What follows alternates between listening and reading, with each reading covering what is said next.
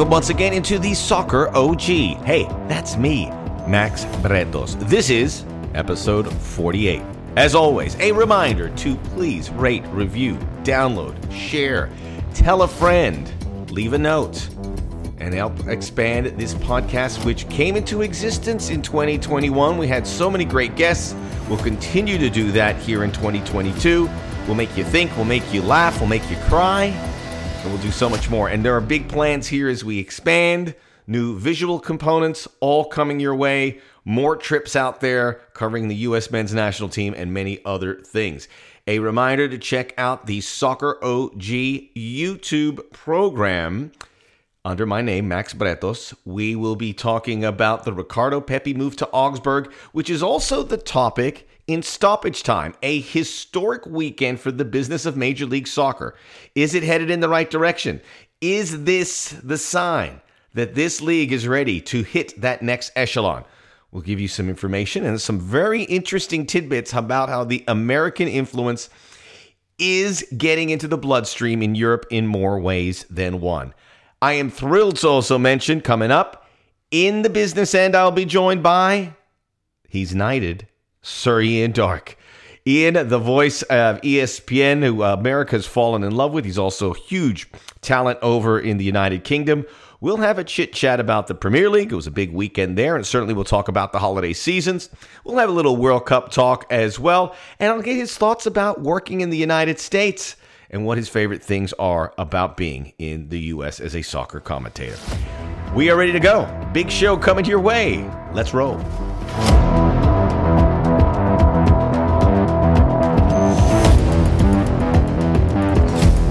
Okay, let's get going. Happy New Year, everyone. Hope you had a nice, safe one. Uh, I was uh, at a little party over at the neighbor's house, and um, I was really struggling. I was really struggling to stay past midnight, at like nine thirty, ten. I was, I was tired, and I was like, "Man, should we just watch this?" I'm in California. This East Coast feed and pretend it's midnight when it's really nine. And we got, is, is that cheating? I stayed up. I, I think this is the last year I will stay up till midnight, unless there's a specific party I'm going to, which seems very remote that it might happen on New Year's, just because, I don't know, I'll, listen, I'll get my party on. It just doesn't have to necessarily be on New Year's. I'm terrified to go out on that day, as you all should be. We went to our neighbor's, which was four blocks away. We got in the car, and I saw a policeman there. I'm like, these these guys, you're not going to win tonight. So I hope everyone was safe. Uh, and thanks to all the, the the local authorities out there on these holidays, doing uh, that job for us to keep us all safe too. A lot of people ask me if I had any New Year's resolutions. And let me tell you something where I stand on this. New Year's resolutions are for the same people that will go out on Valentine's Day and pay three times as much as you would pay for a dinner if you went a day later.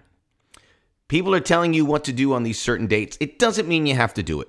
You can have a resolution any day of the year. You can go right from December thirty-first to January first and go, up, same person. Just because that calendar ticks over doesn't mean I'm going to do anything systematically different in my life. Same thing with, well, I tell my wife, I go, I'm not going out on Valentine's Day.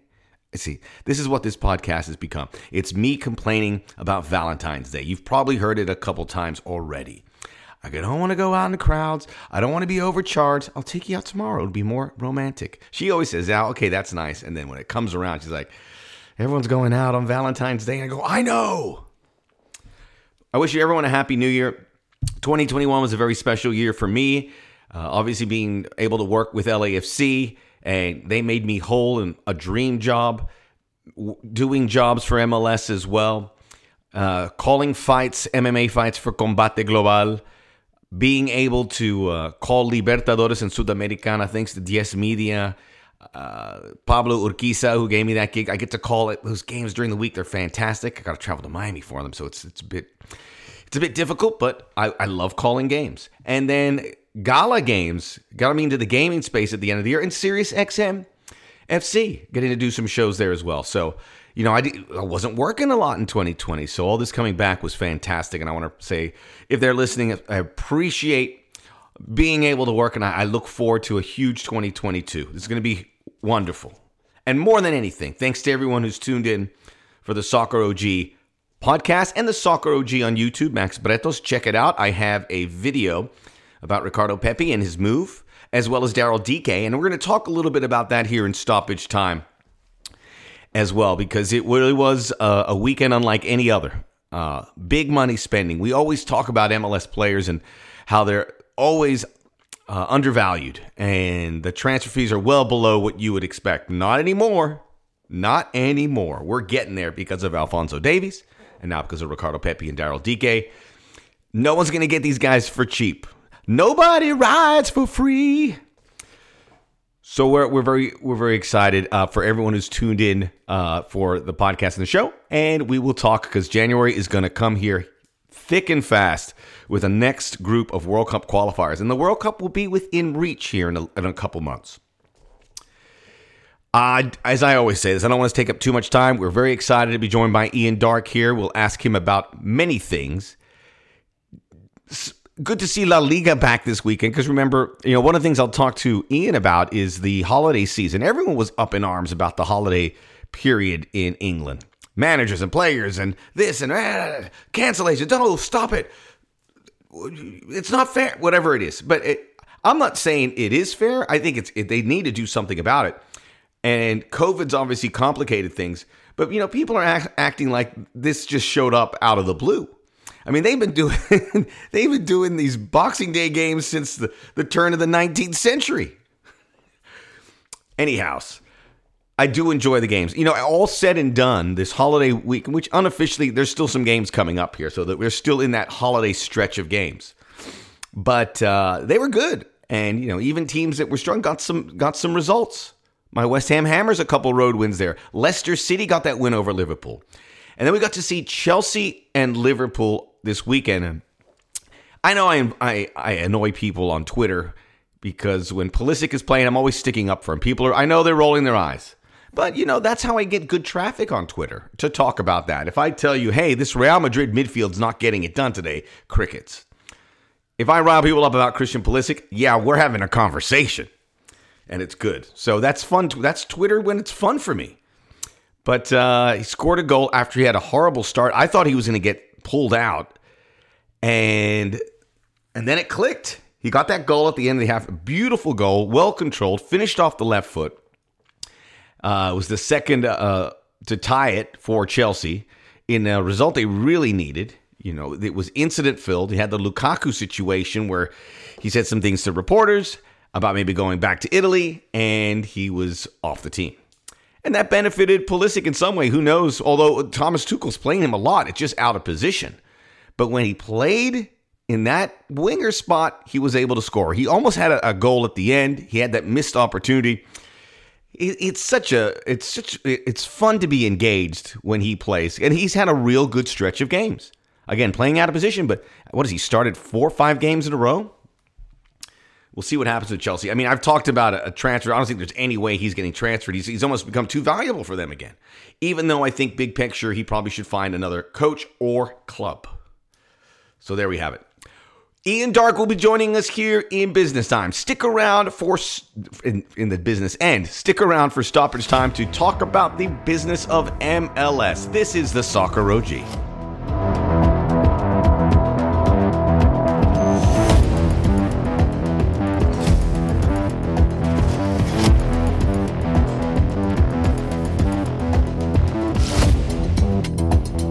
Welcome back into the Soccer O G. We're here in the business end, and it is a thrill to welcome in Ian Dark, the great Ian Dark. Ian, did you, how was your holidays? How was the New Year and Christmas over there across the Atlantic? Well, this year I actually had one for once, because uh, as you all well know, as, as, a, as a soccer commentator, it's very, very business in England, uh, very busy at Christmas, New Year period with lots of games, but I only had one for various reasons, a lot of postponements. I only had one game to cover over the whole of the holiday period. So I was able to have a family Christmas for once. Well, I was, I actually spoke about this last week when, when, uh, and I don't remember hearing it at this level before, but I could be wrong. And you've covered the league uh, in England, just to give some background, very active during the holiday seasons, games on Boxing Day, the twenty-sixth, games on January first, games on December twenty-eighth, through the whole week, there are games. Yeah. Yep. Uh, and obviously COVID is a big part of it, but it seemed like every manager had an axe to grind with the schedule. And it's, it, it, it, and even like Brendan Rodgers, who was upset, it, it kind of came out okay for him because Leicester had that win over Liverpool, but it, it, it just seemed like a, a chorus of displeasure about the scheduling. And I, and I, again, it, COVID's a big part of it, but can you, can you recall that kind of uh, pushback about these dates uh, historically? I just know in the last few years, notwithstanding twenty twenty, I don't remember hearing it, but it was Brendan Rodgers, Thomas Tuchel, uh, Jurgen Klopp. Everyone seemed to, to be, to have an issue with it. Yeah. Well, you know, I can remember, I'm old enough to remember a time when they used to play on Christmas Day and then the following day as well, the twenty-sixth of December, and then a couple of days after that. I think they were one, you know, when the players used to have a good drink at Christmas, they'd play the next day. Um, I think there were sixty-six goals in the top flight that day. Fulham beat Everton. Fulham beat Everton ten one, Blackburn won eight two at West Ham United. Sorry about that, Max. Um, And then the next day, West Ham went to Blackburn and won four one. So the moaning, really, I think everybody, the fans are pretty sick of it, to be honest with you. The squads have twenty-five players in. So rotate the players more if you're worried about it. And I mean, the, the biggest moans are coming from the biggest clubs. Yeah. They're the ones with the biggest squads. They can rotate more. They signed up to be coaches, managers in England. This is the culture in England. This is what happens. There's a lot of festive period football. So really, I think the message is, come on, get on with it. I, I was surprised because I, I saw this interview with Michael, Michael Antonio, and he said, yeah, I always remember being in a hotel for these games. I don't recall having those holidays. And I go, do you do you wish you had it? He goes, no, I like to play. And I yeah, think most of the players, play. they, they want to play. So uh, obviously most it's a big issue. Most would rather play than play than train, Max. Exactly. Yeah. By the way, and you made. Them, by the way, I remember talking to one old manager who said to me, if you keep telling the players they're tired, they will be.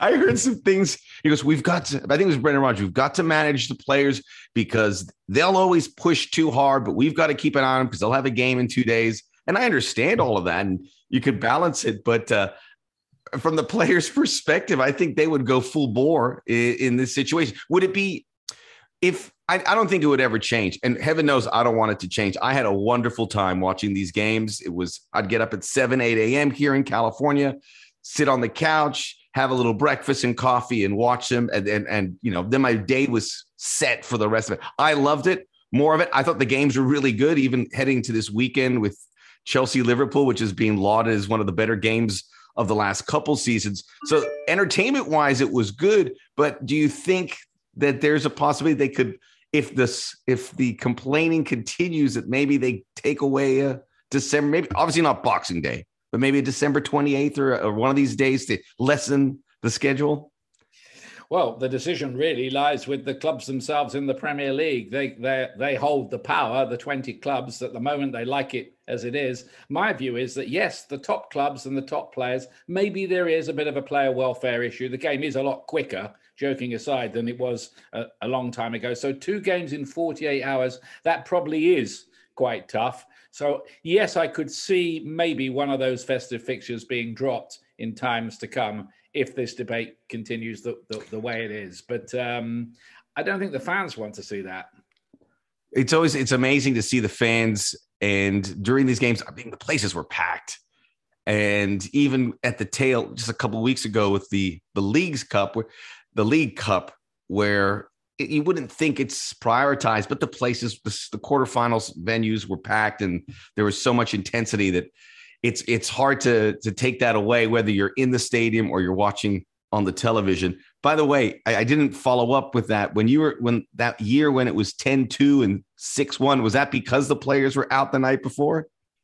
Nobody officially said so, but I but I think you can take it as read that. Let's go back to that West Ham two, Blackburn eight. It's a fair bet that the Blackburn players, because players did these things in those days, had a pretty good drink on the train going back up north, and then played West Ham United the next day and lost four one at home to the team they'd just beaten eight two. So things like that used to happen. I mean, it isn't, of course, it's far more professional now. The players are locked away in hotels. They're guided by sports scientists and dietitians, and they're weighed every day, and nutritionists. So t- today's game, it is quicker, and it, and we have to say it is more professional. Are they better footballers? Well, you can argue that one. The old players would say, no, we were just as good. You know, Ian, I'm never on a train that often. I wish I was. We we have our cars here in L A, but to get into a train and oh. have have the the beverage cabin come through, those moments I've been mm. able to enjoy, that that is that is quite a thrill. I, I would love to experience that more often, but right now it's get in your car and obviously no drinking. But yeah. I do envy being able to relax on the train and have a have a couple pops, as we say. Yeah, that's one of the great things I think about the, about the Premier League. Um, Because England is as small as it is, you can travel almost anywhere and back in one day, even to the furthest flung outposts of the Premier League, Newcastle. You can do that in three hours on the train from London and uh, go see the match. And if it's not too late, get back again. I, I'm sure it was a rude awakening when you came here and you were going from Foxborough yeah. to Los Angeles, to Toronto. States, airports, yes. Yeah. I think people forget that, seriously, Max. You know, when they when they talk about someone like Steven Gerrard going over to play, you know, as he did in Los Angeles, um, it, it's a tough it's a tough gig, really, to be honest with you, isn't it? With with half the week spent traveling, where do you fit the training sessions in? Um, it's a completely different different culture there, and I think not everybody in Europe appreciates that.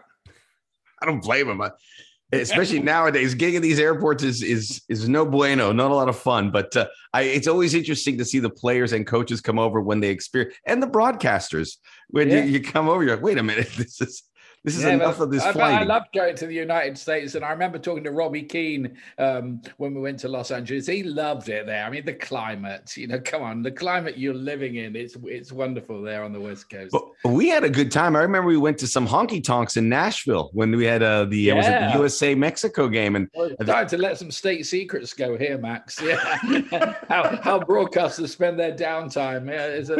Um, do you remember? Were you? I can't remember, Max. Were you there when, with, for the Snow Classico in Denver? I was not. No, no I, I missed that one. But that was the craziest game we ever covered. There was like four inches of snow on the. I've never seen a game go ahead in those conditions or carry on in those conditions. Should it? it should it have? It was fun. It was great fun. Should that game have continued? Oh, probably not. No, but I mean, Jurgen Klinsmann pulled off a pulled off a masterstroke. Really, kept telling the referee, "We play in Germany all the time when it's this deep." He's saying, "It's this this deep. It's no problem. We carry on." And what the Costa Rican players wanted to carry on playing the game because U S A were one nil up. It was a vital World Cup qualifier. They thought if it was abandoned, that result would stand. So yeah. they, they, they didn't seem to get get it. They, the best thing to do was get off that pitch. But it was, a, hey, it was a lot of fun. And I've still got those old pictures of, of Bob Lee and covered in ice all over his hands. His balaclava. It's crazy. And, and where do they get those those Russian, I don't know what they're called, but the Alexei had one with the, the flaps covering the ears. Yeah. They just came out of nowhere. And it all of us, I, was, I, I wasn't ready for those optics when I turned it on and said, what's, yeah. what's going on in Colorado? How, how did Alexei have that? You know, he's in he's an L A man. Yeah. he just he popped it in his his luggage. Yeah. And he, I guess clairvoyance, if nothing else. Um, very envious. Very envious. I, I would. I, I do want to talk about um, your experiences covering the game here, but I I, I want to go back to what happened this week, and obviously the we I, I touched on the Chelsea uh, Chelsea Liverpool game. Yeah, ended up a tie. It, it, it allows Manchester City, I think, to open up a ten point lead now. So we look at that Premier League race. It's certainly not over, but it's hard to see Manchester City uh, being touched. They've actually beaten all the, the really good teams, and even get even beating Arsenal this weekend when the Gunners played really well, and yeah. yet Manchester City found a way. But to Chelsea and Liverpool, so much in this game beforehand with Romelu Lukaku. Have you... I mean, I've never that. I think that was the right decision by Thomas Tuchel not to play him, because that was really bizarre what he said about wanting to go. It's it was it it it seems like it all came out, and I, it was just I didn't know if he had any other option what to do in that situation. Um, he gave the interview three weeks ago. He just got back from injury at that time, and they were managing his minutes a little bit, um, Chelsea. And I think it was around the time of the Manchester United game when Chelsea dropped more points at home in that one one draw game. They probably should have won on the, on the, on the balance of play. So I think he was quite frustrated. But what you've got to realise with Lukaku is he, he's a very bright guy. So that interview would have been quite calculated. He knew what he was saying to, to the Italian television channel. Um, and his frustration, I think, at his Chelsea situation just spilled over a little bit. What he, he didn't say, I want to leave Chelsea. I no. think he did, he did the interview to try to make it up with the Inter fans, so he felt he'd left without saying goodbye to. But it kind of backfired because he spilled over into saying, well, you know, Tuchel's changed the system at Chelsea and, you know, doesn't, he hinted it, it didn't suit him and that maybe he was unhappy there, but I think he's bright enough to know, you know, he's got to get on with it. So Tuchel had to do something about it. He could have kept it all in-house. He needn't have gone, he needn't have gone public. He could have just said, we'll deal with this internally and moved on, find him a couple of weeks' wages. All right, he can afford a couple of weeks' wages. Um, but he's really decided he'll make a public stand. No, out the team, and we'll talk about it today, which is what is going to happen. But I suspect it will be, it will be quite quickly settled. But, uh, you know, they played very well without him. Very yeah. well. Uh, it, it's, that's an interesting point you make about wanting to remain endeared to the Inter fans and mm. keeping these allegiances, which you can't really fault them for. I mean, these players, it's a very romantic sport. And there's an attachment there, and I can understand it.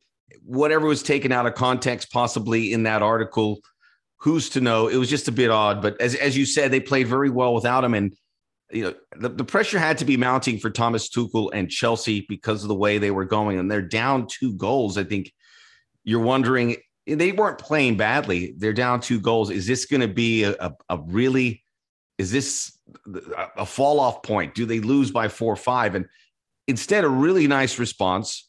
And could have probably won that game by the end of it. It was, uh, I, by the way, I'll, I'll follow up with Christian Pulisic in a moment, but the Thomas Tuchel, it seems like this, the the way they play and the, how they're going to trot out their eleven, it's far from being firm, A, because they don't have a full squad as they would like, and a lot of guys playing out of position, and this Romelu Lukaku situation didn't help. I would have, I would, they need to buy time. They're, I don't think they're going to win the Premier League, but certainly to stay in the top four, they're going to get better here at some point. Things just have to settle a little bit, I would imagine.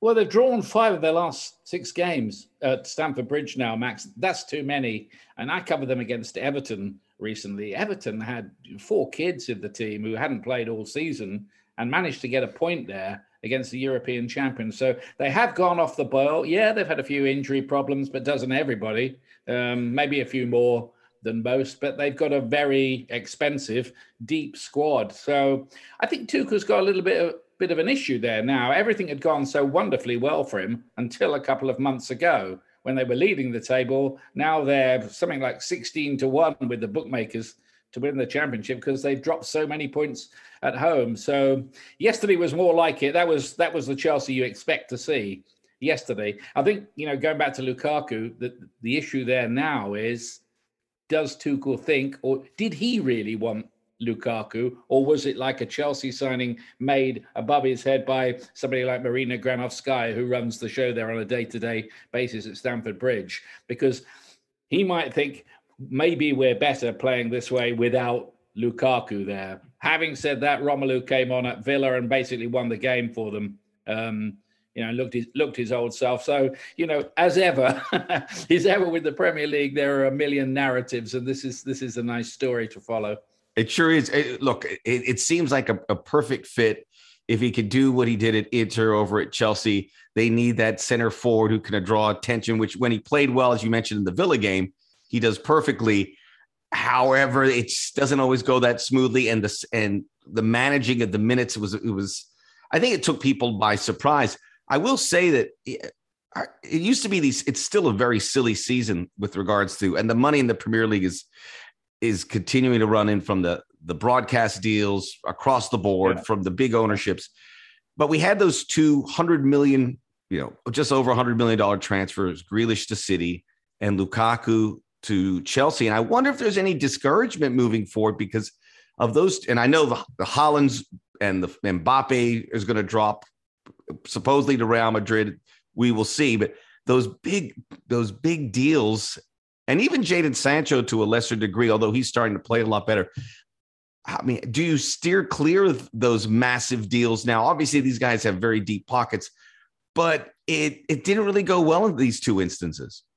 Well, that's true. Yeah, you'd say jury out at best, wouldn't you, on, on both of those moves you, you mentioned? Lukaku, still re- yet to really settle in at, at Stamford Bridge, and then this latest kerfuffle. Grealish, not picked for the team at the weekend, had that slight disciplinary issue where there's a feeling at Manchester City that does that suit him, you know, men- mentally. I think he was the big fish in a little pool at Aston Villa. The players looked to him to win, win the games. Now he's just another player at City. So again, it'll be interesting to see what Pep, uh, what tune Pep can get out of him going forward. At the moment, he seems a little bit out of favor. So you, you might be right. I mean, how many clubs can afford those kind of fees? You're only talking about three or four in the in the whole of Europe. You know, you can rule out Barcelona for the moment because they're deep in debt, as we've been we, we've been hearing. So yeah, Mbappe to Real, that looks a that looks a done deal. Um, yeah, Sancho's move to Manchester United again. I'd say still jury out there. He's played well in a couple of games recently, but only in a couple of games recently. So if you're going to invest that kind of money, you'd better be very, very, very, very sure uh, yeah. that it's going to be a payoff for you. And not many teams can afford to do it. So, you know, the real stars in a way now are the recruitment offices. Uh, offices. If you can find a guy, a player who's playing, say, for some club in France that nobody else has picked up on, and the classic case is N'Golo Conte of Chelsea. Cost Leicester five and a half million. They sold uh, they sold him to Chelsea for thirty million. Um, he's won everything. What is he worth now? you know, so yeah. there's, that's one of that's one of the great bits of business in the Premier League in the recent era. Yeah, and he's he was excellent on Sunday, and you could see the value of what he is able to do. And with Grealish and Lukaku, it's it's interesting because they were in such great places. They were flourishing, and they were happy, and they were they were worshipped in many ways. But it, this is the nature of the beast, and they go to these places where the the kind of the happiness ends for a little bit because it may not be the right fit. But alas, that's the business we're in. Yeah, it, and with Grealish, I'd say is he a little bit frightened to give the ball away at Manchester City in the in the Pep style when really he should. The instructions to him was, take on your defender, go past them. If you if we lose the ball, other people will cover that. So maybe he doesn't feel he has quite the same license. I don't know. But um, you, you mentioned Christian Pulisic. Um, I thought that was his best performance of the season yesterday against Liverpool. He, I, he obviously there was some criticism because of the opportunity he missed early on, and then he had that great goal, and he had a great chance also in the second half. And we're going through this phenomenon here in uh, in the United States, Ian, following these American stars, because they weren't there before. But now we we look at the biggest clubs. Chelsea obviously is the European champions, and you have Christian Pulisic, who I think he started four or five games in a row, and he's he's logging a lot of minutes for Thomas Tuchel.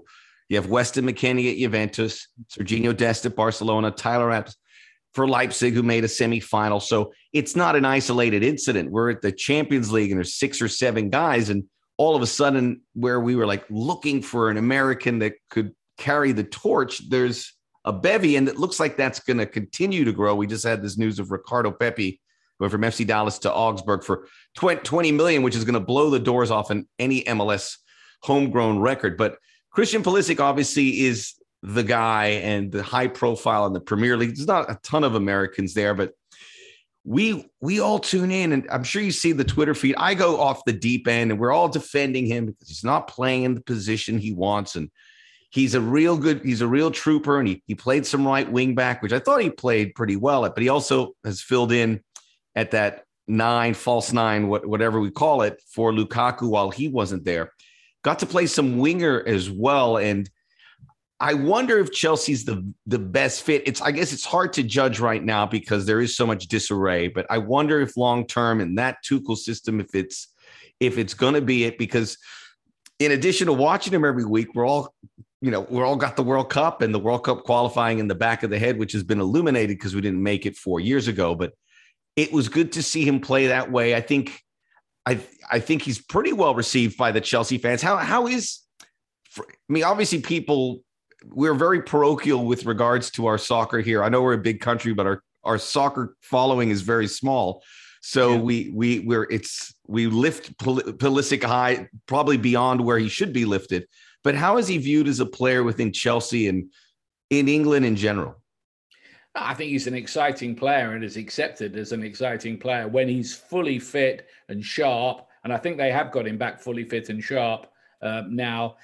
As to his place and position in the team, it's so competitive to get in the team at Chelsea. I think Christian would take any starting position. Um, but, you know, his fitness has been an issue since he got to Stamford Bridge. He's been unlucky. You know, remember, he was playing out of his skin at the F A Cup final. He'd scored. He get, gets injured in that game, misses the start of the next season. And so it's kind of gone on.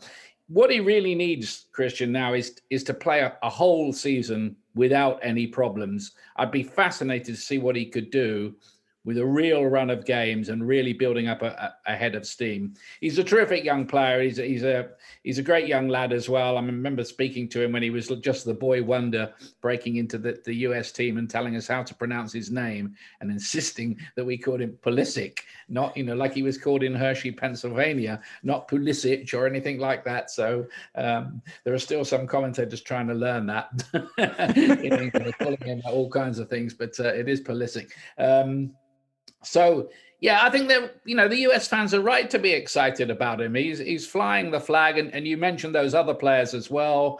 And, you know, there was so much doom and depression about the United States team, rightly so, failing to qualify for that last World Cup. But they can look forward to this next one, I think, with some degree of excitement. And they are making waves. And that is being noticed and being commented on uh, over this side of, uh, of the Atlantic as well, that, you know, maybe the United States could be a team to watch at the World Cup. Let's hope they are, because, I, you know, look, all those years I covered the team, I, I did develop a, a soft spot for them. I, I'll, I'll, I'll get back to that in a moment, but do you think there might be some folks in, in the United Kingdom that will support this U S team because of the players? They're familiar with the players because they like the way they play. I get the feeling they'll start gaining some global fans, small little pockets here and there. But to your point, I did. I'm a, I didn't see this coming when we were there in two thousand seventeen, rock bottom. I go, how long we'll qualify for these next World Cups, but how optimistic will we be about the sport? I'm pretty optimistic. And there's still a, a, a conveyor belt of more talent coming in. And it's, I, I don't know. Sometimes I wonder how the sausages are made when it comes to U S soccer, because there was this talent here, but now it's sort of being exposed a little bit more. And they're finding their way. And obviously European clubs are paying notice as well, because I think maybe the key is they're making these moves to these European leagues and they're doing well. And because of those sacrifices by those American players, I think more European clubs feel more comfortable. Is that fair to say about recruiting the American player? Uh, yeah, I think it's regarded as a as a very good market, and the deal you just mentioned about Pepe to Augsburg, I think, proves that if players are good enough, they're going to be snapped up. There's a, a lot of Americans now playing in the in the Champions League. My worry a little bit with this next World Cup is it may be too soon. It's it's a young team um, at the at their first World Cup. Nearly all of those players. So it might be the one after, the one that's in the United States, where they're all about twenty-seven, twenty-eight and experienced, of all the rough edges have gone, where they could be very dangerous. And there may be a few others come through between now and then as well. But that's not to say um, they won't make a bit of a splash in, in Qatar. They, they might do. I think they're going to qualify. Um, you know, great win over Mexico and all that. So morale's good. It worries me a little bit too, um, because of COVID and, and a lot of other reasons, they're not getting that much experience playing against European teams that spend all their time playing against CONCACAF teams, just because of the way that the, the schedule is these days. So, um, you know, the, you, people have talked about the Klinsmann era, but one thing he did do was there was a lot of games against the top European teams that the United States played for experience. And in his defense, I'd say uh, at the twenty fourteen World Cup, that showed a little bit. They were in a very difficult group and got through it when everybody was tipping them to go out. Ian, it's for that reason I'm I I am a supporter of a biennial World Cup. I know it's a very unpopular really? opinion. Well, this is the reason. Just because when the U S is looking for games against top teams in the world, the best way to do it is to have maybe an additional World Cup as opposed to playing the Gold Cup, as opposed to playing mm-hmm. Nations League and CONCACAF. When I see that UEFA and CONMEBOL are going to combine their Nations League, I'm like, that's what CONCACAF should have done with CONMEBOL. But obviously those alignments to me say maybe we've A, got to get into competitions with the African and the Asian regions or whatever it's going to look like. Because my fear is that the the the the stronger regions get bigger, and then we're kind of, wait, who are we going to play? We're going to keep playing Costa Rica. We're not going to get better if we keep doing that. So I think it's a legit, it's a legit concern, and that's why I I, I don't I said it here on the podcast, but I, I keep it very low that I am a supporter of the biennial World Cup. I usually keep that under my hat so I don't get yelled at. I'm, I'm, I'm not a supporter of it because I think it's like the Olympics. It's special because of, because of its rarity value. If there's another one coming along all the time in another two years, it'll soon feel like some kind of, you know, ten a penny sort of event if if you're not careful. I get it from the United States point of view. You're right, Max. From the United States point of view, it w- it would be good because, yeah, they'd be in a big competition every two years. In, in theory, but is it the right thing for the world game? I've, I've heard the arguments of Arsene Wenger about, okay, so it gives the chance for, you know, Burkina Faso or, you know, Indonesia or play teams who've never been to the World Cup to play in it. But, it, you know, my answer to that is it's not a village tombola, this, you know, where everyone gets a go. It's meant to be the cream. It's meant to be the cream of world football, which is why I'm also opposed to the forty-eight team World Cup, because, you know, I don't know how they're going to manage that. I, I don't know. But, um, you know, thirty-two, that's fine. And I agree with you on that. I agree with you on that front. And it should be difficult to make a World Cup. And it should be for, it's maybe something you'll remember. All I, I will, I'll, I'll just throw this in in closing is when I saw that European final between England and Italy, I'm like, this is better than a World Cup final. The quality was there, the crowd, the intensity. And I go, no one in the world would be able to match that. So the Euros, that competition was fantastic. And I know you've, you've covered them for E S P N and you've covered them many yeah. times, but that to me felt, even in an expanded format, there was just so many good teams to watch that it felt World Cup-y, for lack of a better word. The Euros, the Euros always have been pretty good, actually, in, in recent editions because, it, yeah, it, it is like quite thick cream. All the teams have got a chance against each other. Um, yeah, it was great competition. It's worth noting that the last four World Cups now have been won by European nations. So it's time for Brazil and Argentina to, to stick up their hands again at this next one. Let me ask you about that, because I think the World Cup in Qatar might, no, it won't. It will even the playing field. I think we've seen that in past World Cups. How much? I don't know. Mm. So I, I think of South Korea and Japan, and lesser degree South Africa, which was won by a European team. South, South Korea, Japan was won by Brazil. But you had the U S A in the quarterfinals. You had Senegal and Turkey, South Korea mm. make deep runs. I'm under the feeling that Qatar might uh, facilitate that. It all depends on the draw, but I would. I think there's there will be something against the grain from past the last couple World Cups. Certainly Russia, where it was, I think, six of eight European teams in the quarterfinals, where maybe an African team makes the breakthrough. Maybe U S A or Mexico. Certainly one of the South American teams. If if the European teams, if a European team, two like we had in two thousand eighteen, make the final and four semifinals, uh, I think it's a it's a it's a pretty clear verdict of the state of the game and how strong UEFA is a, a, in comparison to the others. So the pressure is for these regions, I think, to to close the gap. And I think this World Cup, they might have that opportunity. Be good for the, the world game, I think, if if Brazil, Argentina, or one of the other South American nation, nations do make a, a really good run at it. Um, I, I'd like to see that. I'm with you, Max. I think that the climate, the time of year, that that could help.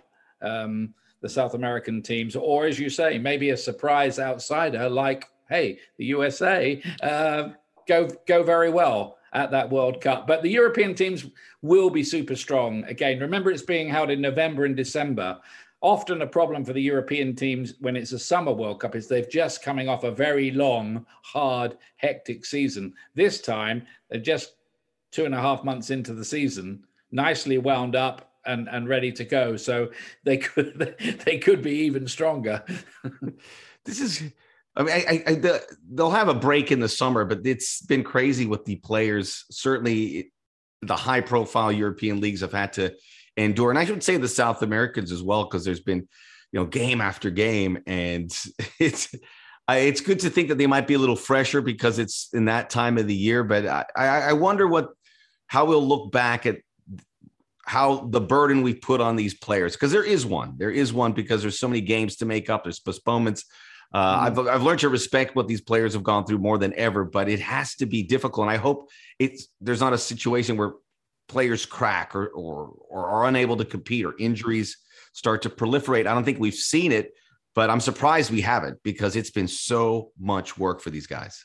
Well, was it Courtois, Thibaut Courtois, yeah. the Real Madrid goalkeeper who came out recently and said the players aren't robots? So we're kind of where we came in here on the the, the Christmas schedule that the managers have been and moaning about too many games, but I don't think that's that's the issue necessarily, that the festive program. But yes, is there an overload for the very top players, the ones who play all through the league season and in the cups and in the Champions League, then for their international teams, jetting off to South America and back to play in, in those World Cup qualifiers, then, you know, in a major championship year in, year out, and then they probably only get three weeks off each year. So yeah, we do have to we do have to look at that, and we do have to look after the players. I think the clubs can rotate more, because certainly the Premier League clubs have got, you know, the top ones, twenty-five players, and probably the guys on the bench are, are worth fifty million pounds, a fair few of them, so they can rotate more.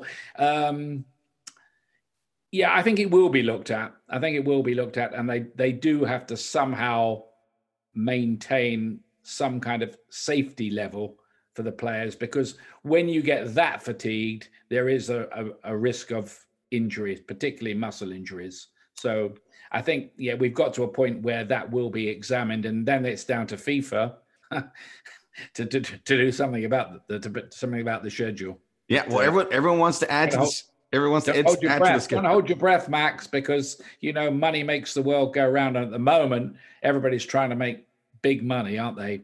More events, more sports, more T V revenue. Um, so see what happens. My feeling is FIFA is going to jump in. If they don't, someone else will take the space. Maybe UEFA will come up with a tournament, or or the leagues will expand things a little bit, or God forbid the Super League comes up again. But mm-hmm. everyone's probing in for that space. If there's a little bit of real estate of a game, they're like, we'll take it, without really thinking about let's invent how another tournament. Yeah, let's invent another tournament. Let's pop in there. Japan against you know, the Asian nations against the top European clubs and so on. You said, but you know, there's another. This is a long and complicated argument, because all these the managers of the top clubs, they're all moaning about how many games they've got to play and player welfare. But what do they do when they get a break? They take the cl- the players off to you know on a long flight to Asia or something. You know, in non-COVID times. Um, or halfway around Australia, picking up jet lag. Uh, so that that isn't good for player welfare, is it? So, you know, um, Pep and Pep Guardiola and, and Klopp are moaning recently. Pep Guardiola didn't make a single substitution um, in Manchester City's win at Brentford, not one. So were all those eleven players, they're okay to do the full ninety, are they? Jurgen Klopp, he's been moaning as well. So they play Liverpool are playing in a dead rubber in the Champions League, last game of the Champions League. They picked Mo Salah and Sadio Mane from the start in that game. Why? Why not rest them? Yeah. Why not rest them? It's such a big issue. So I'd like somebody to have asked those questions at, at a Liverpool Manchester City press conference, but they, they've probably been blown out of town by uh, a clever answer from the two managers concerned. Oh, they are very good. They're very good yeah, at that. They are very good. Oh, yeah. I, I would be terrified to ask. To, you don't don't try to outwit those guys. No. Well, the, the journal- are good questions, aren't they? The journalists are really good questions. They're not giving me any cheapies. They're no softballs, but they just know how to respond. That's why I would be quiet in the back row, Ian, and I'll just scribble what someone else asked. Very wise, Max. Yeah, yeah, yeah. I'm it's Uh, by the way, we didn't even talk about the substitutions. That's another thing about five or three. And we're, you commentate at times, Max, and so do I. And yeah, I've never met a commentator who's in favor of five substitutions because no. uh, you know, you're changing half the outfield players, for goodness sake. Half the outfield players. So you're thinking, well, who's out there now? I've kept a pretty careful note of this, but who's out there now? Where's he playing now? How have they mixed? It's pretty tough. It's a tough enough job. It's a tough enough job when there's twenty-two players. Now there's what, uh, thirty-six or something like that to take account of. I'm not very organized with my lineup cards either. So when that happens, it is absolute bedlam and it's not pretty. No, I'd rather way. No one see it. No easy way, Max. No easy way. Promise you. Not without having an army of people helping you, handing you business paper. We don't have that. We people don't. Think we, do, we don't. Twel- Twelman's the only one who has it. He has Mark Connolly helping him out with that, but that's a luxury not, not for everyone. Twelman is at another stratosphere with regards to it, but so be it. Uh, but speaking, your work in the United States, um, you uh, endeared yourself to the American public so quickly that people felt very comfortable when you were calling games. I know. Being from England and calling U S games, and I talked to you about it. It's, you know, you you want to make sure you do it the right way to be inclusive of that American audience. And you always seem to do it where, you know, you became almost a proxy American here in many ways when calling that games. How would, how did you approach that when you had that opportunity to come here and, and call games, uh, European games, but also games featuring uh, the U S men's national team? It all happened by accident at the beginning because um, I was hired by E S P N to cover the twenty ten World Cup in South Africa. Um, Martin Tyler was was the main man. He wanted to cover England. Uh, England and U S A were in the same group, so they were playing at the same time, apart from when England U S A game itself. Um, so I got to get cover the U S A matches, and that's how it came to be that I, you know, cover that famous game against Algeria where they score right in stoppage time and save their lives at the World Cup and so on. So, yeah, then they were kind enough uh, at E S P N to say, well, you know, how do you like to carry on covering the team? And so, yeah, I, I really, I really enjoyed it. Um, and I developed a bit of an association and I enjoyed the access that I got. You don't get that, you see, in England. So you go for a coffee with Jurgen Klinsmann at ten thirty on the morning of the game and he chats chats to you about things, and then, you know, they'll lay on players for you. Go to the training the night before and, you know, players will be sent over to chat to you. So it was it was great to cover. I, I really enjoyed it. And as I said to you, I, I really developed a soft spot for the team. You know, I wanted to see them do well. And how did I approach it? Well, I, I took the view straight away. Look, there's a lot of people. It's not like it used to be in the United States where very, very few people kind of really followed the game, it seemed to me, on a on a serious basis. Now there's loads of people who, you know, their knowledge is great of the game. So my advice is, don't talk down to this audience at all. You know, they, this, this is this is a really good, you know, scene that's going on here. I mean, people have not Uh, the American scene about Major League Soccer, say, well, you know, it's maybe it's not as good as the Premier League and Serie A and League One, but it's as good as a lot of European leagues. It's as good as a yeah. lot, you know, it is. Um, so just because it isn't as, as big as the, the, the Premier League, well, what else is financially? Um, you know, it's making great strides. The game's making great strides. The players are starting to break through as Champions League operators. So I think it's all pretty good news, really. And it's, it's great to see the game growing. I've really enjoyed covering the U S team. I wish I could do it a little bit more um, these days, but T V rights are T V rights. So we, we, we do we do what we can do. But um, no, I've got I've got I've got nothing but love and respect, really, uh, and I've had some great times um, covering both the men's and women's team in in the U S A. Men's and, and the Major League Soccer, and I remember we were there sometimes. I always got the impression you were really just Uh, im- impressed with the personalities and who you would run into and the differences between covering the, the Galaxy and then Toronto F C. There would be, you know, yes. the managers and the, the players all very unique. And I, I, I would, I'd kind of nudge up against your shoulder and hear the questions you would ask. And it was, I thought that you asked all the right questions about these challenges of playing in Major League Soccer and, and how it's different and how you, you as a player, you would approach playing here. But it was good to see how you appreciated that. And I, I it rubbed off on me and the way I covered it as well. And it was, uh, it was a fun time. Do you have a, do you have a favorite game that you covered? Obviously, U S A Algeria had to be right at the top, but yeah, what, maybe the what was what was the one where the Abby Wambach? Oh, the, that was yeah, that was U S A uh, women's team against Brazil. Yes, um, U S A had had uh, one of the one of the women had been sent off, so they were down to ten players. Um, it had gone to extra time, and they needed to score, otherwise they were going out of the World Cup as favourites very, very early. Uh, yeah, and um, Megan Rapinoe crossed and Abby Wambach headed in. I think it was the one hundred twenty-second minute. So that in in the women's game was was as dramatic as the Landon Donovan one uh, against Algeria. So yeah, things like that seem to keep happening. And then and then the Snow Classico game as well. I didn't cover quite as much of, of, of Major League Soccer. I did a couple of M L S Cups, um, but Adrian Healy did did. Um, did most of most of the league. So I had no kind of uh, exclusive on that. So, you know, it's it's great that you're, uh, you know, you're you're there in L A now and uh, living. When are you gonna come? You're right. We had some good. We had some. We had some really good times together in a crack. Yeah, indeed. And you're welcome. Come see an L A F C game. We'll give you the red carpet oh, treatment. I'd love to come. I'd love to come. Actually, I might take you up on that. get, get a game of golf, and if I can ever beat the L A traffic. I've it got rained. Some bad stories about myself in L A trying to drive rental cars.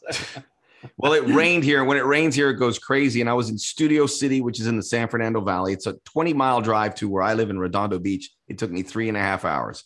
I so no beverage it. cart on the train. It was oh. just white knuckling it uh, in bumper to bumper traffic in the rain. That's no fun, is it? No, it's not. That's no fun. Does West Ham finish in the top four? Uh, I don't think they will, to be honest. They're going to have a great season. I'm sorry. Yeah, I don't think they're going to make top four. Um, but they're a good side. And, you know, it's great they're having this European run as well. That'll be exciting for them, I think, in the spring, because I think they've got a right chance of, you know, really making a, a very big run in that. I think so, too. And I think the way they balanced the competitions was a really pleasant surprise because it didn't overwhelm them. They've been able to keep their head above water, but I would agree with you. I think maybe fifth or sixth, probably sixth is where they end up, which is a great. Yeah, that would be good, wouldn't it? That would be a very good finish for West Ham. Yeah. I think they do need to buy a couple. The squad looks a little bit thin with the injuries they've got, especially at the back. You know, with Ogbonna out all season, Zuma's going to be pretty long-term. Cresswell's been missing for a few weeks now. You know, that's three of the four. So that's shown a little bit in some of the recent games. From the games I watched, they go at Masuaku, whoever's on that left side, without Cresswell there, that's the that's the attacking, that, that's the weak spot as it is. But still, you know, more more positives than negatives. And and before I, we we part ways here, Ian, how, what's going on with Pompey? I know that's. I'm not sure there's an audience for this on your podcast. I just lost. I just lost the remainder of the audience. Are there a lot of Pompey fans hanging on the, the, this Max Freitas podcast? I just. I just love on Twitter. Uh, we'll talk about the big games and you'll throw the Pompey tweet in. I don't need any second invitation. They're actually, they haven't played since December the eleventh because of COVID outbreaks. So they're playing today against Cambridge. Uh, we're talking about the third tier now. This is a team, remember, who were in the Premier League for, you know, seven, eight years. Um, won the F A Cup, two thousand eight. Uh, great support, south coast of England. It's where I was born, which is why I follow them and always have and always will. Um, so we're hopeful that we can might be make the playoffs in League One and for once actually get through them this time and go back to where we belong, which is kind of like the Championship. So. Yeah. They deserve. They deserve to be there, and you know we're, we're due a break. I think we're due a break on in those playoffs. So let's well, see. I was on at Fox, and I got to cover the Premier League, and that was one of my most memorable F A Cup scores. It was it Portsmouth and Cardiff, right? So two outsiders. Yeah. Well, Portsmouth had knocked Manchester United out, and it was Cardiff, a Championship team, in the final, but they w- went to Old Trafford in the quarterfinal and beat Manchester United that year. So they, they deserve to do it. They said that that would never happen, and it did. So I would love Cardu, it. Cardu but, scored the winner. God, was it was it Jimmy Floyd Hasselbeck, or was he with Cardiff, or was he one of those? No, yeah, no, no, uh, no he was. Disregard uh, that. I just, I'm, uh, my memory's not as good as yours, Ian, for some reason, and maintaining specific things that happen in these games. Yeah, I can't remember the, too much about the Cardiff team that day, but I can I, tell you plenty about the Pompey one. We'll have we're gonna Ian, we're gonna have a podcast just about Portsmouth Cardiff two thousand eight. Okay, don't give me ideas. Uh, Not sure anyone will watch, but anyway. Ian, I appreciate you uh, taking some time with me. It's great to chat with you. I really uh, cherish the time I get to spend with uh, wonderful people like yourself, and uh, have a great twenty twenty-two. And uh, hopefully we'll talk here soon. Yeah, I hope so, Max. It's great to see you again, looking so well. And uh, it's, I'm glad. As you, as you. In L A, and I might take you up on that invitation to come and see L A F C. Ian, we and we will, you will have the time of your life. They'll throw you in front of the thirty-two fifty-two. They'll carry you off on their shoulders. You will not want to go home that until sounds, you hit the traffic. That sounds embarrassing. For okay. everyone to see. Well done, Ian. We'll talk very soon. We'll be back here on the Soccer O G with Stoppage Time.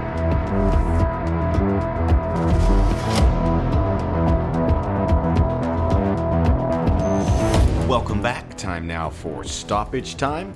Wonderful to chat with Ian. He really is the guy that you see on T V in real life, and getting to go out on the road when we had some time here covering the U S men's national team. And I remember once in Foxborough and once in Nashville. It was uh, just a great guy, and ask a lot of questions and learn from him. It was, uh, it was a wonderful experience, because I got to tell you, these guys in England, like Ian Dark and John Champion and Martin Tyler, um, Jim Proudfoot. These guys are rock stars. To be the best soccer announcer in the United Kingdom means you're the best sports announcer. It's the equivalent of the best that we have here when it comes to covering N F L, you know, Jim Nance and Al Michaels. You know, it's that level. So it's good. It's good to call them and get them on the podcast. So on Stoppage Time, and I, I do encourage you to go check out my YouTube, Max Bretos. I'll talk more about this, but it was an incredible weekend with regards to Major League Soccer and their their plan of action of developing players. And now they have this academy that's going to be coming through, and they are going to take complete charge of the development of the players. Is that a great idea? Perhaps not. Uh, there's a lot of things that worked with regards to getting these players ready. U S L has had some great success stories. U S soccer from top to bottom is very splintered. Uh, you have the single entity of Major League Soccer, and look, they are protect- they are looking to take control of the process of developing a league, which includes developing players to be sold to Europe. And they've made a big breakthrough here with Ricardo Pepi and Daryl Dike. Daryl Dike going for around ten million dollars with a lot of add-ons to West Brom, and then Ricardo Pepi, this stunning total of twenty million dollars, which seemed like it would never get here. Major League Soccer players across the board have all been undervalued with regards to those transfers, from Weston McKennie when he was part of that F C Dallas Academy to Alphonso Davies. At some point, when you're coming for these players, look, these M L S clubs are going to want to sell them. Uh, six, seven million dollars. That was unheard of for someone to come in and get a guy like Brian Reynolds, or uh, oh, who's his name escapes me for the, the Colorado Rapids. I'll get back to it. Um, but um, it's a it's a it's a it's part of the business plan. Prior to that, the money that was coming into Major League Soccer was from these expansion teams coming in.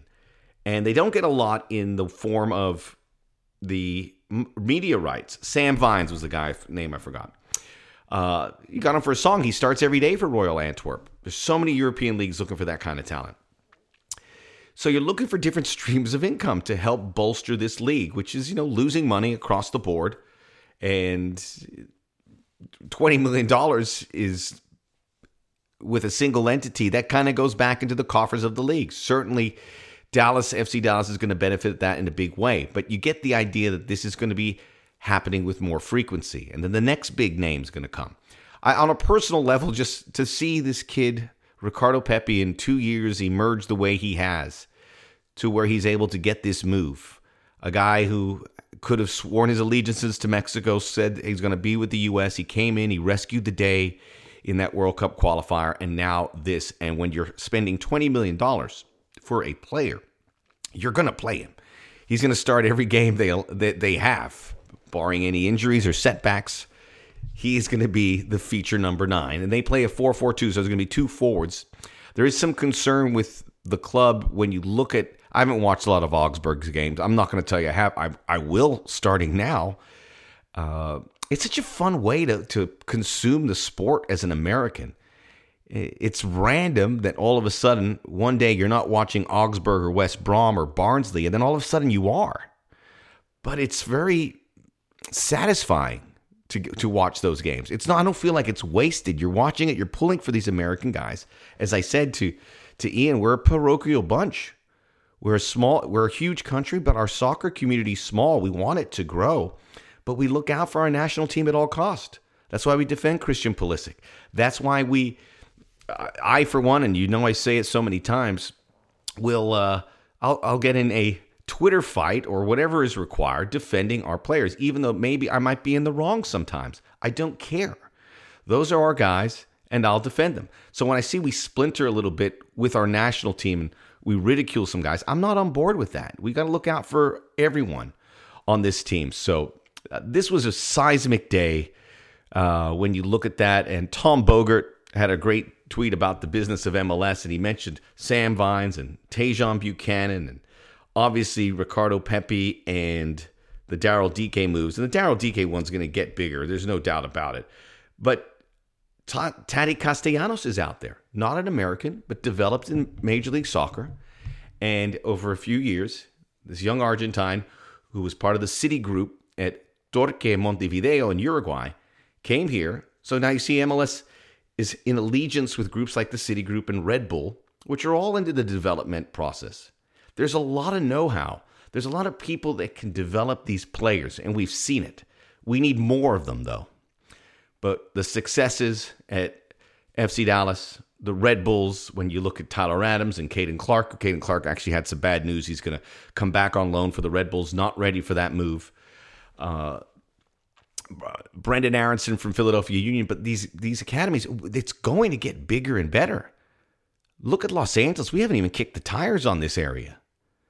There's some places, you know, it, Central Texas with Austin. There is talent out there, and hopefully, if done well, Major League Soccer will be able to identify them so that this kind of thing happens all the time. To the folks that say, why are we losing all these American players? It doesn't help our league. These leagues will be bolstered by bringing more money. It, it's, it is a conveyor belt. It is, uh, it is bring it in one way, refine things, and let it come out the other way as a diamond. And it's happening more frequently.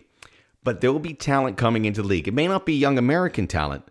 Hang on to those moments where you get to see Ricardo Pepi or Weston McKennie or Brendan Aronson, because it will be fleeting, because they will be going to the next step. But now these players know this is a way to develop. They don't necessarily have to go to exterior academies or even take a wild jump like Christian Pulisic did and go over to Europe. I mean, what Christian Pulisic did was really difficult. And you have to give him credit for being able to stay above water, where now he is the biggest star we have here in the United States, even though he's probably spent very little time in the United States over the last few years. But that's the commitment to the game. But these guys want to start in M L S if they could. They want to start in their at their local club. You know, Brendan Aronson, who's from, was I think he's from Pennsylvania. Yeah, he's from Pennsylvania. He wants to start at Philadelphia Union. Um These guys have to have that outlet. We don't have clubs all over the country, but I hopefully that that is, there's going to be powers that be that identify them. Um, for the record, the Daryl D K move to West Brom, I actually like it better than the Ricardo Pepi. He's getting reunited with the manager that he had at Barnsley, Valerian Ismail, who on all accounts is a fantastic young manager in the game. And he said, I want this guy. West Brom are in fourth place in the championship. It's a big club. It's a Premier League club, even though they're in the championship. They'll get back up at some point. And they want Daryl D K, who is just made for the Premier League. Big, strong, athletic, physical. And he's already had a successful spell at Barnsley. So coming back here, knowing the proof of concept, and this manager saying, I want him at all costs, spending ten million dollars for West Brom is... is a huge commitment. Spending twenty million dollars at Augsburg goes without saying. There's also this chatter about this American owner, David Blitzer, who was at Augsburg, helped facilitate that move. And my response to that, so what?